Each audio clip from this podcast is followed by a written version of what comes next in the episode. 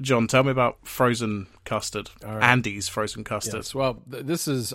I'd like to think that this is from the Midwest because Midwesterners have found a way to cram more creamy, fatty goodness into an already uh, sinful treat, I guess, which is you know ice cream, but with more more cream in it. It custard is frozen custard is just a really dense, creamy version of soft serve ice cream, I suppose.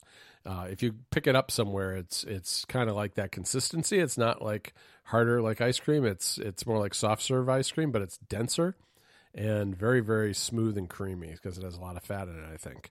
And Andy's is one of the chains. There's a bunch of chains around here that serve this stuff. Andy's is one of the better ones. You can either just get a flavor. They usually only have a limited number of flavors. Uh, so what they do, and maybe it's because of the way it's made, I guess, but they they mix things in with it, so you get essentially what is like a a milkshake style uh, ice cream that is soft serve ice cream with stuff blended in it, like candy or you know caramel or some kind of topping. Okay, so that mm, this is not custard that I know custard to be. no, this is not. This is not uh, an Englishman's custard by any stretch of the imagination. no, no, this is something complete. I mean, this sounds really good. Yeah, Um, it's I'm just looking at the uh, looking at the list of states where they have it, and I have not been to any of those states, which is why I've never seen it. right, right. And there's some other places that are similar to this Andy's that have it. Some of them, you know, there's some hamburger places that also serve this. Andy's happens to be just frozen custard, and they have you can get a six pack of little ones, which is what I was eating, uh, six pack of little ones, and bring them home with you, or you can just sometimes in the summer when it's hot, we just go get in the car and they have a drive through, and we all grab a treat to kind of cool off in the summertime. It's kind of nice. And we last we actually got this during a snowstorm storm during the holidays. Uh, we should not have been out driving in the snowstorm. Our car is covered with salt and dirt from a snowplow that went by us as we were as we were out driving getting this stuff. But uh, it was good. We just needed to get out of the house. You know, you kind of cooped up from the pandemic, and we had our couple of our kids home, so. Uh, everybody was in close quarters, so it was time to get in the car and, and go pick up some Andy's. Everybody, and I, I mean everybody in the general sense, appears to be back on Last FM as if it's 2007. I know. I, I think uh, Federico had something to do with this. I think because he was wanting to track his music, and so he's been writing about it a little bit, and it's been popular in our Club MacStories Discord. So, yeah, it's I I went and looked, and I hadn't really used it since I think it was 2015. I had a whole bunch of songs in 2015 that I had scrobbled, which I think is still a really weird and dumb word, but uh, but yeah, I've been using it myself, and you have too, right? Uh, yeah, it was. Um, I'm trying to think. I, I did the same. I logged back in and I had like five scrobbled tracks from like 2000 and I don't know. Well, I don't even know what year it is now. It was about three or four years ago, I think. Um, and then I just hadn't used it because there just wasn't really any good solutions for doing it on the Mac and doing it on the phone and stuff like that. But now there's a lot more options. And I think what triggered it, and I think it's the same with you probably and Viticci and pretty much everybody else in the Discord, is like Apple Music's roundup is terrible. Yep. Like it's just awful. Like it's there's nothing there. Like basically all I got out of it was my top five artists, which I could have told you that anyway. Right, Um, right. You know, I, I certainly didn't. I don't need Apple to tell me that. Yeah, no, that's absolutely right. And and it it's funny because I was just yesterday I was working on a story that I'm thinking about about Apple Music and music discovery and some other things. And I was so I was clicking around a lot in Apple Music trying to find the things that I know are there like curators. You know they have some of the music publications have curated playlists and things like that and some of the um, the the Apple Music Radio as it's now called uh, DJs ha- are curators and there you can follow music labels. There's a bunch of things like that in Apple Music but they're so well hidden it's very hard to find them and the pages all load so painfully slow that I felt like I was wasting my entire afternoon just trying to get this basic information that I wanted to think about and talk about in this story uh, and it was just because I was clicking around in Apple Music and it was driving me a little bonkers. Now Last FM does. I, I think what you're right. I think what's really made the difference with Last FM. I had the same frustration with it years ago, which was that it was just too difficult. But there are more solutions on the Mac now. The one that I've been using is called Neptunes, which sits up in your menu bar and just uh, reports everything back to Last FM, as well as just being kind of handy to have the artist and track information in your menu bar and having a few other controls like that built into it. And then uh, the music app that I've been using with it is Marvis Pro, which is a really good iOS music app um, that that can be set up to automatically track your your playback too. So between those two things, it captures most of my music. I mean, I know we've got there's some other there's some other apps that you can use out there too that'll do things even like you can sit it up on the counter and it'll listen over you play over speakers and it'll automatically recognize the tracks and then try to add them to your list and things like that. But between playback on the phone and playback on and an iPad and playback on the Mac, that pretty much has me covered. Yeah, so I have a pretty similar setup to you. Um, the only difference is on the Mac, I'm using Sleeve, um, mm, right. which is the one that it just gives you a little artwork in the corner. Um, I think you can have it up permanently, but I just have it pop up when the, when the track changes. Um, and the only reason I'm not using Neptunes is because it requires Monterey, which I still right. haven't upgraded to yet. Um, and then yeah, I'm using you know Marvis on on my phone, um, think... and it's kind of nice just to get to get all of it because that was the problem I had before. It's like on the Mac, it's always been I wouldn't say easy, but you could always make it work. Right. Um, whereas on iOS, like Last FM have their app, and they're like, you can go in and say, "Oh, scrobble what I've done," but like, I'm never going to remember to do that. No, and I think it's not always been super accurate either. And um, I think there must have been something that changed in some of the APIs for Monterey that made these apps easier because I've seen a couple of them pop up now all of a sudden and there just weren't really other good solutions before. There there have been solutions for putting song information in your menu bar, but uh, I don't know. I mean, there maybe it's I don't. I'm not sure why why all of a sudden there's a renaissance in this stuff. Except that maybe people are becoming more attuned to finding new solutions since Apple Music is a little bit rough in this area. Yeah, which is kind of a shame because uh, you know, I mean, yeah, it's slow, and we actually we spoke about that last episode as well. To you mentioning that, and I think it must have been 20 minutes after we finished recording this article came out saying that they're like rebuilding it. Yeah. Um, and all of that kind of stuff. So, well, um, not that I've actually haven't seen any of that yet, but you know, well, that, that was the report at least. I poked around uh, about this because I was going to write a story about it and I didn't, mainly because all the stories went back to a single source which was a Twitter account with zero followers and that had been created within like the week before or something like that.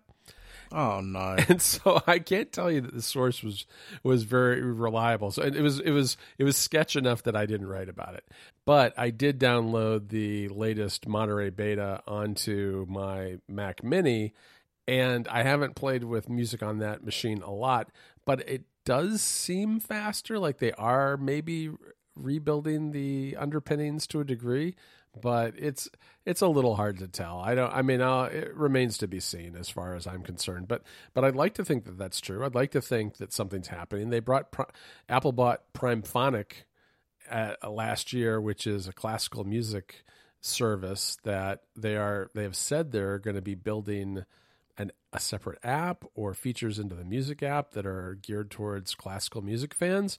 And so I that, that to me that's a good sign. I've also seen reports of people having difficulty uh, on the Mac rating rating uh, songs with the stars, and star ratings are a legacy feature of iTunes. And I mean legacy. I mean legacy in the sense that it didn't ever go away, but it was one of those things that was part of iTunes. But Apple Music came along and had, took the simpler approach of just you know liking or unliking or disliking tracks. And I always thought star ratings might go away. And it looks like they might be messing with them under the hood because people have had trouble getting star ratings to work. And I, so I do want it. There's a little bit of smoke here and there of things that point to underpinnings of music being monkeyed with uh, behind the scenes by Apple. And I, I, hope it's true. I mean, if there's people who are fans of star ratings, I hope you don't lose your star ratings. But uh, all I'm saying is that there are signs that Apple's doing something under the hood. And I think it's, I think it's time. I mean, when when music came out as a separate app, I was really disappointed that it was really it's really just a skin on the old iTunes app in a lot of ways. There's a lot of there's just decades of old software under there and the the store and browsing is all these web-based technologies that just don't work super well. I mean, I, I, I shouldn't, you know, paint with too broad a brush about web technologies, but the, whatever they're doing, I don't know if it's web objects or what. I mean, Apple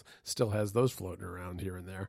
Um, it, it's very slow to load all the different pages, whether you're searching for artists or going to one of the for you sections or browse or anything like that. Yeah, and it's funny, you know, we can say, I, I totally agree with you. It's like, yeah, they're clearly doing something bad, but like, Spotify's app is Electron and web technologies, and it does not feel this slow. Right, right. it's like, you know, you search and you just get results instantly instead of having to type. You press enter, and maybe it doesn't search this time, and you have to press enter again.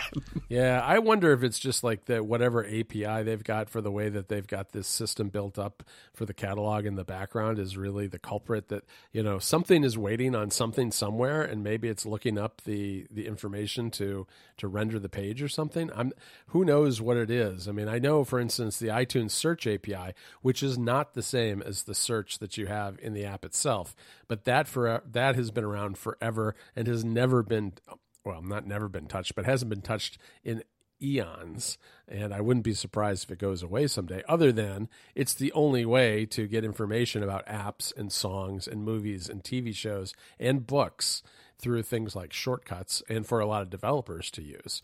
Um, music Kit is now available for music, which is much better from what I understand, which is why you see a lot of apps like Marvis out there, which are really solid apps. They've got a lot deeper integration with Apple's catalog now because of Music Kit. And you know, when I wrote my app way back in the day, it was all based on the iTunes Search API. So I've had done my hard time with the iTunes Search API, and it's really hasn't changed in the in the six years or so since I I last worked on that. Yeah, I, I actually I've tried to do a few little projects with the search API and stuff like that, and it it's never gone well. I've always just given up, and I thought, well, this is not going to do what I want, or it's too slow, or whatever. Um, yeah, well, and it's all uh, everything is like grafted onto it because it was originally for music, and so when you look for apps, I don't know if this this is still the case, but at one point, you know, the the the app author, the developer, was listed as the artist, and you know, it's like there was it was basically music terminology used for apps, and you can you could if you dug deep enough into that API, you could really feel the music roots that under you know were underlying it, and it's you know, it's part of the problem with uh, shortcuts too, is that the music integration there hasn't changed since the workflow days. I don't think, not meaningfully at least, and it's really just based on the iTunes Search API. They don't have the fancy music kit stuff, so you you really only have access through the shortcuts actions to your your library. So it's your actual music that you've downloaded into your library from the web or that you own. It's not like access to you know you don't can't search for an artist and find um, their their Apple Music page or something like that or their entire catalog based on that. It's it's really rudimentary and one of the areas that needs to change. Yeah, definitely, definitely. Well, I guess we'll see in the next sort of few months or something if anything actually uh, gets better, and you know maybe my searching on Apple Music will actually be a lot better in the future. You know, but, me- uh, we'll see. Meanwhile, I've been digging into the Last FM API, uh, Rob. I mean, oh yeah, you know it's it's a weird API. I was I got a little help from one of my kids on it. Um, so I've got a developer account set up there, and I've got some ideas of things to build there that that since Apple Music isn't isn't delivering on the goods, maybe Last FM will be my route to having some interesting music shortcuts.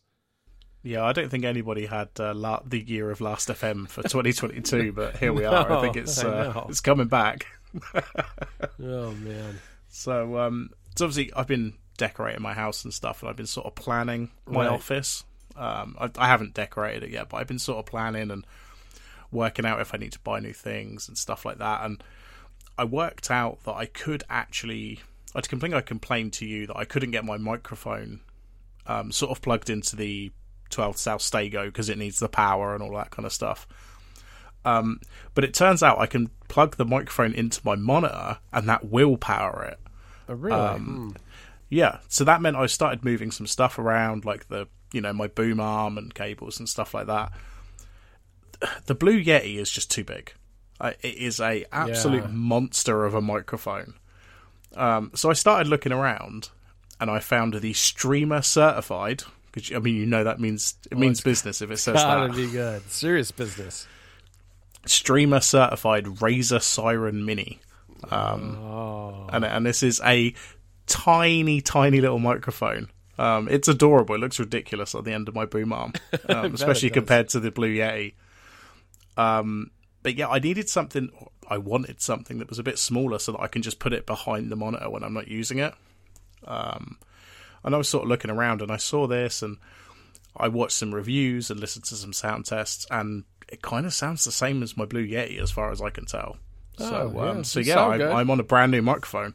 That's very nice. I am one of the things that I find very frustrating about Macs at times is that you never know what's going to happen when you plug something into a hub of some kind, whether it's a dock or a hub. And a lot of a lot of times those things are cameras and microphones.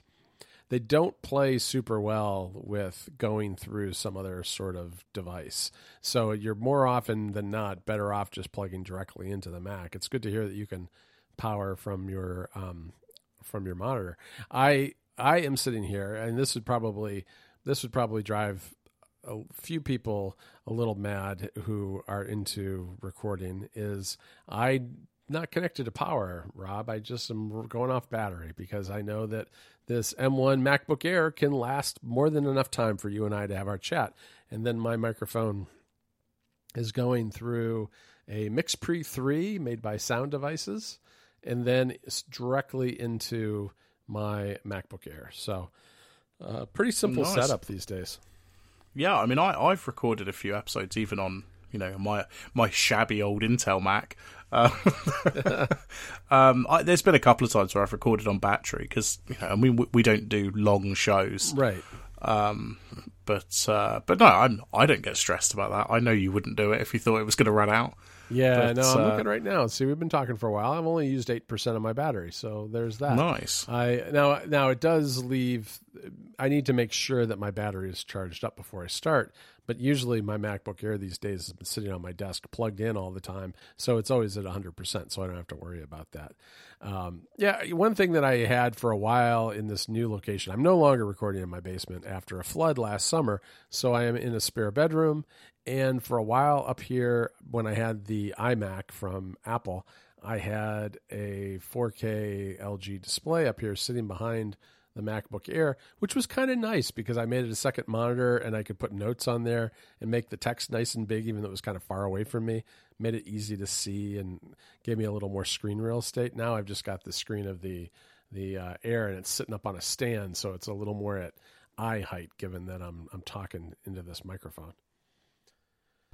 Yeah, it was um, it it, it was it, it, was really a revelation working out that I could plug the microphone in there. The biggest problem I had, and you've probably come across this in the past, is if you, depending on the monitor, if you're using the sound output from a monitor, so you've got you know headphones or even speakers, yeah, you can't use the native media keys to mm. make the volume go up and down. Right.